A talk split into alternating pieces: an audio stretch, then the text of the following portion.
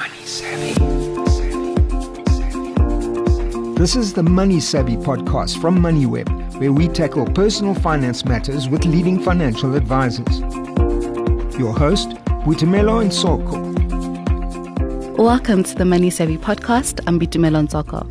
For many South Africans working abroad and perhaps considering living there permanently, the big question is what to do with the retirement investments in South Africa. The recent amendments to legislation governing retirement funds make the situation even trickier to navigate. Joining us on this episode to share some guidance on this issue is Elke Brink, who is a wealth advisor at PSG Wealth. Welcome, Elke. Hi, Boitumelo. Thank you. It's always good to be here. So, what should you consider when weighing up whether to keep your investments in South Africa or to move them offshore? I think this is becoming such a relevant topic for so many South Africans. I think more and more individuals are moving abroad and not only temporarily. I think so many people are immigrating at the moment, but there's also the scenario that a lot of people are just moving for a few years and maybe keeping their options open of, of coming back. And I think one of the main questions I get a lot is do I cash out my retirement fund specifically in South Africa and take it abroad with me? And I think out of a tax perspective, that unfortunately is one of the decisions that, that actually hurts you quite a lot because the tax implication is very high when withdrawing and taking these funds abroad. So we've actually, in most cases, been advising investors, and we'll get into more depth of this topic today, but to actually ensure you are optimizing the best of both worlds. So keeping certain portfolios and specifically retirement products in South Africa and ensuring it's managed optimally, and then rather starting new offshore investments on the global side, but not taking on the tax implication and moving it abroad. It's not needed. And what benefits do the changes in Regulation 28 now hold for a portfolio remaining in SA? I think this is one of the most wonderful changes that came into effect in our country. So, one of the main critique points a lot of investors had to Regulation 28. So, this now applies to any retirement product before retirement. So, should it be a retirement annuity? Should it be a pension or a provident fund with your company? Or should it be a fund that you've already preserved in your own capacity? So, a pension or a provident preservation. You were always limited to 30% offshore exposure within this product where recently the legislation now opened up so that you have a scope to move up to 45% offshore. So that means, especially as a South African citizen, maybe living abroad now, is you can actually have the best of both worlds. So you can still have this product that's tax efficient. So you don't have to take the tax hit of paying quite a lot of tax on different sliding scales, which we can touch on now. But you don't have to take on the tax implication, but you do have the benefit of diversifying optimally and at least structuring 45% of your portfolio offshore. So I really do see that as benefiting from both worlds. So there's still a lot of value to be found in being invested in South Africa. Firstly, you'll have this benefit now of having the increased offshore exposure when it comes to equity exposure. But when it comes to other asset classes in your portfolio, South Africa is actually very positive when it comes to cash and bonds. So when we look at the global environment, there's not much value to be found in cash and bonds at this stage, where you're basically earning a zero return. Where in South Africa, you can at least still expect a return between the scope of around 5% for cash and depending on exactly what, what bonds you're investing in, could be between five and seven or sometimes eight percent. So there's definitely a lot of fixed income asset funds that's providing a lot of opportunity in South Africa, which you're not getting outside of this country. So I wouldn't be too negative, even if you're not living here anymore, to invest. You touched on the tax implications of moving your funds abroad. Could you maybe give us more information on that? I think that's where most investors hurt themselves too much, where I think there's a lot of value still to be found by just ensuring your investment is managed optimally on this side. But basically, what happens is it just depends what phase in your life you're doing it. Are you doing it before the age of 55 or after the age of 55, where essentially you can technically retire from a product at the age of 55? So before 55, you work on a withdrawal table. So this is now specifically pertaining to retirement products. So accessible type of funds, and I'll, I'll explain that now, are treated a little bit differently. But the major question we get is what do I do with my retirement funds? And I think if it's someone that's moving out of the country, the mindset is for most people to not come back. So they don't like the idea of having funds stuck in the country. Well, I think there needs to be a new mindset or a mind shift made around that. So the tax implication is 25,000 Rand is tax free. And after that, a sliding scale applies, which can go up quite high. And this is only if you've never made a previous withdrawal. If you've ever possibly made a previous withdrawal before, you lose your tax free benefit. So that's a once in a lifetime benefit you receive. Anything after the age of 55, depending on exactly what option you choose, you can possibly qualify for 500,000 Rand tax free. So the tax free component is better. It's always important to remember that once again, if you've ever made a previous withdrawal or if you've ever been retrenched, this 500,000 will decrease. So quite important to make sure that you actually have the 500,000 available before opting to withdraw it because it could be that you're taxed on it. But there, a sliding scale applies once again. So 500,000 will be tax free, and after that, a sliding scale kicks in. So once again, you can really almost pay up to a third or even more of your portfolio to tax, which is not really needed if you can structure it in a different way. Now, taking the tax implications into mind, what's the best way to move funds overseas? Is it withdrawing everything or maybe transferring to similar offshore funds? So, unfortunately, legislation doesn't allow you to, for example, take your retirement fund you had with your company here or your retirement annuity and directly transferring it to an offshore pension or offshore fund. And that's where the negative tax implication comes in. You will have to technically withdraw your funds and then move it offshore and then reinvest it. So, what you can do, however, and that's where I think a lot of value lies, especially after the age of 55, when you can retire out of your products, is to start earning a monthly income. So keep the funds invested in South Africa and optimize your offshore exposure. And then you draw a monthly income, and this can be paid into your offshore account. So some of the investment platforms are already offering this service where you can directly transfer it into your offshore account. And at least in this sense, you are minimizing your tax implications and the negative effect you can have on your portfolio.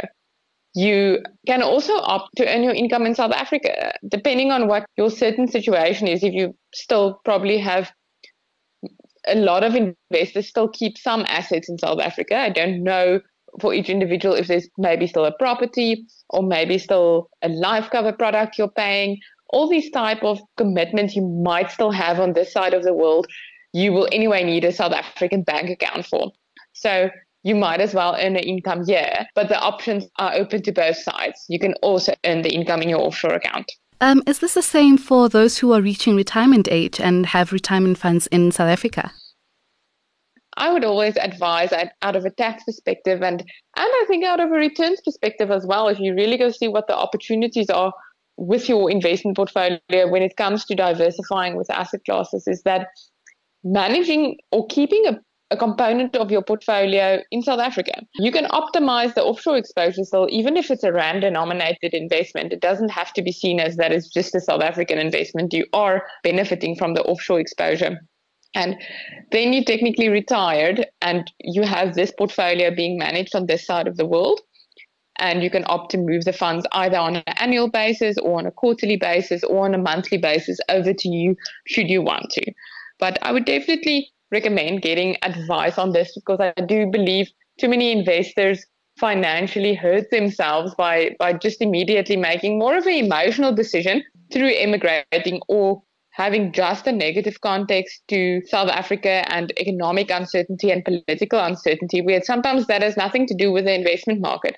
So your portfolio can still be earning a, a fantastic return, and there's great value to be found within the JSE. And like I mentioned now, with feeder funds that we can build into the portfolio and benefit from a lot of offshore exposure. After retirement, it's important to remember that then regulation also falls away in terms of your your offshore limit. So moving into a living annuity space at, at retirement you can even increase your offshore exposure more than the 45% that you can do before retirement. So if the offshore exposure is very important for you, you can still benefit from the best of both worlds by increasing the offshore exposure substantially, but not taking the tax hit of moving your funds out of the country. Just staying on the subject of offshore exposure, you mentioned optimizing it. How then would you go about this? So we we do this by using feeder funds. So this is a type of fund or a type of portfolio that's directly connected to uh, offshore funds that would have um, or that exists in the offshore space. The only difference is it's still rand denominated. So you do get all the benefits of being diversified in this offshore space. It's just that you do it within your portfolio in South Africa. You're not physically moving the funds, cashing out the funds and moving it out of the country. But within your portfolio, you do have offshore exposure. So it's possible to build it in. And there, it would really depend on what your holistic portfolio looks like and what your view is of offshore exposure. You are allowed to make it 100% if you want after retirement, should you prefer to do so. But we just do it in a rand denominated way. And if I have a living annuity, can I earn an income into my offshore bank account um, directly from SA? You can. So, not all investment platforms are offering this service yet, if I can refer to it as a service. But there are quite a few. I know Allan Gray specifically are already doing it, and a few of the investment platforms are moving into that space. But that is definitely an option, and I think it's quite a convenient option for a lot of people who don't feel like transferring between South Africa and their offshore account. So the investment is technically South Africa based, but your income that you earn, you can opt to have it paid directly into your offshore account. And there are also options normally around this income earning. Do you prefer to earn one annual income? I find a lot of uh, investors that move offshore prefer to do this because it's just the easy administrative concept. So once a year, you earn a annual income from your living annuity and it pays directly to you. But you can also choose to earn it monthly or quarterly or depending on what your cash flow situation and your requirements look like. Okay, what if I am no longer an SA resident or taxpayer? How would this then impact my financial planning in South Africa? I think that's quite an important topic. And I think a lot of investors need to revisit their portfolios and especially before retirement, products they probably had in place here to see what they're benefiting from and what not. If you're technically not a taxpayer here anymore, for example, I would revisit what role a retirement annuity plays in my life because you're not going to be able to claim back your contributions from SARS if you're not really earning an income here anymore. So revisiting what is the purpose of every product in your portfolio, what role did they play before you left, and what role they're playing now. And once again, I'm not necessarily saying you need to cash out the investment, but your contributions going forward and your savings going forward can maybe be allocated differently. And we can also assist with starting a new investment portfolio directly in the offshore space. So, in this way, really optimizing both sides of the world for you. So, ensuring your South African portfolio is still being managed in an optimal way, but starting off a new portfolio directly offshore that technically has nothing to do with South Africa, where you can invest your new earned currency. And it's a completely different space in terms of sectors you can access, type of equities you can access, different fund managers, and you can start off your new portfolio on that side. If I'm in my 20s or 30s and I've just gotten a job overseas and I'm unsure about whether I'll stay there or move back to SA, how then should I go about my retirement planning? Should I open a retirement fund overseas and in SA as well? So, should you move offshore? And I think this is one option I really want to give, especially younger people. But I think if you decide to go work abroad for a few years or even maybe with a mindset of going permanently, try to keep all your options on the table first because I have found that a lot of South Africans want to come back one day. And I think, just out of a lifestyle perspective, I think it's not needed to take on any negative investment Thanks decisions for just to for the you Money to come back maybe after a few years. So just for yourself and your own benefit, To listen to more open. MoneyWeb podcasts, go to moneyweb.co.za I would recommend or the MoneyWeb app starting and follow well, MoneyWeb depending on exactly where you're going to work. But for example, in the United States, they do have a similar concept as we have when it comes to retirement funds. It's called a 401k, and you automatically get this benefit at work, and you're starting to contribute to a retirement fund, and you get tax benefits for it. So in many cases, there's a chance that you will have a new retirement fund in the country you work in.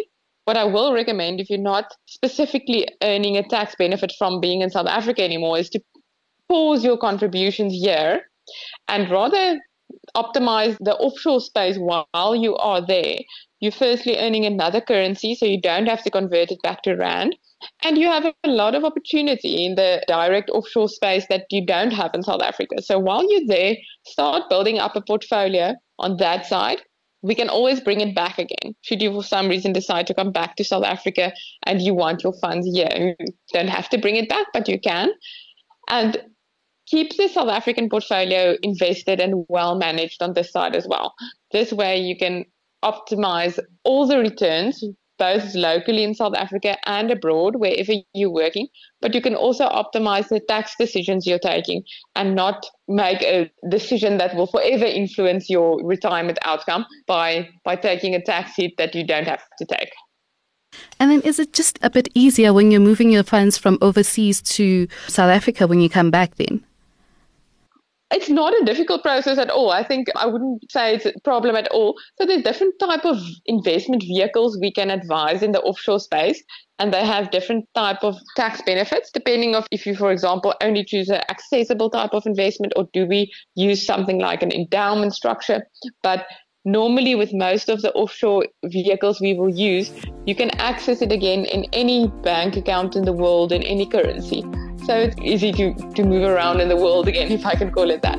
Thank you so much, Elke. That was Elke Brink, who is a wealth advisor at PSG Wealth.